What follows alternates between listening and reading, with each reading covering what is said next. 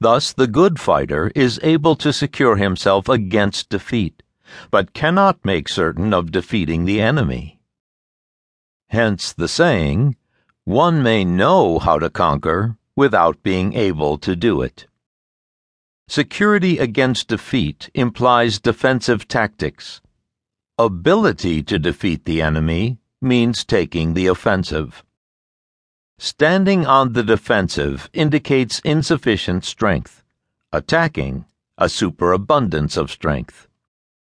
The general who is skilled in defense hides in the most secret recesses of the earth.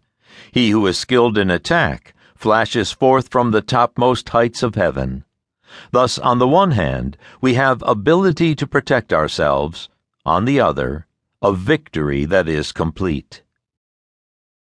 To see victory only when it is within the ken of the common herd is not the acme of excellence. Neither is it the acme of excellence if you fight and conquer and the whole empire says, Well done.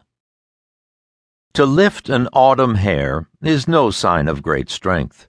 To see the sun and moon is no sign of sharp sight. To hear the noise of thunder is no sign of a quick ear. What the ancients called a clever fighter is one who not only wins, but excels in winning with ease.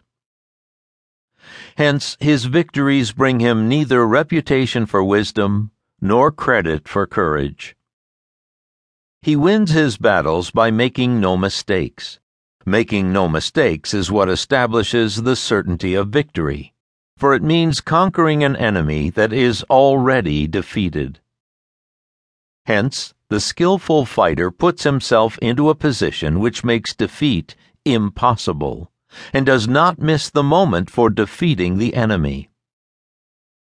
Thus it is that in war, the victorious strategist only seeks battle after the victory has been won, whereas he who is destined to defeat first fights and afterwards looks for victory. The consummate leader cultivates the moral law and strictly adheres to method and discipline. Thus, it is in his power to control success. In respect of military method, we have, firstly, measurement, secondly, estimation of quantity, thirdly, calculation, fourthly, balancing of chances, fifthly, victory.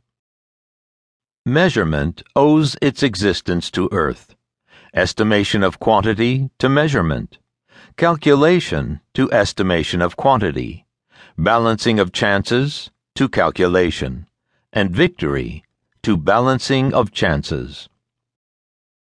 A victorious army opposed to a routed one is as a pound's weight placed in the scale against a single grain. The onrush of a conquering force is like the bursting of pent up waters into a chasm a thousand fathoms deep.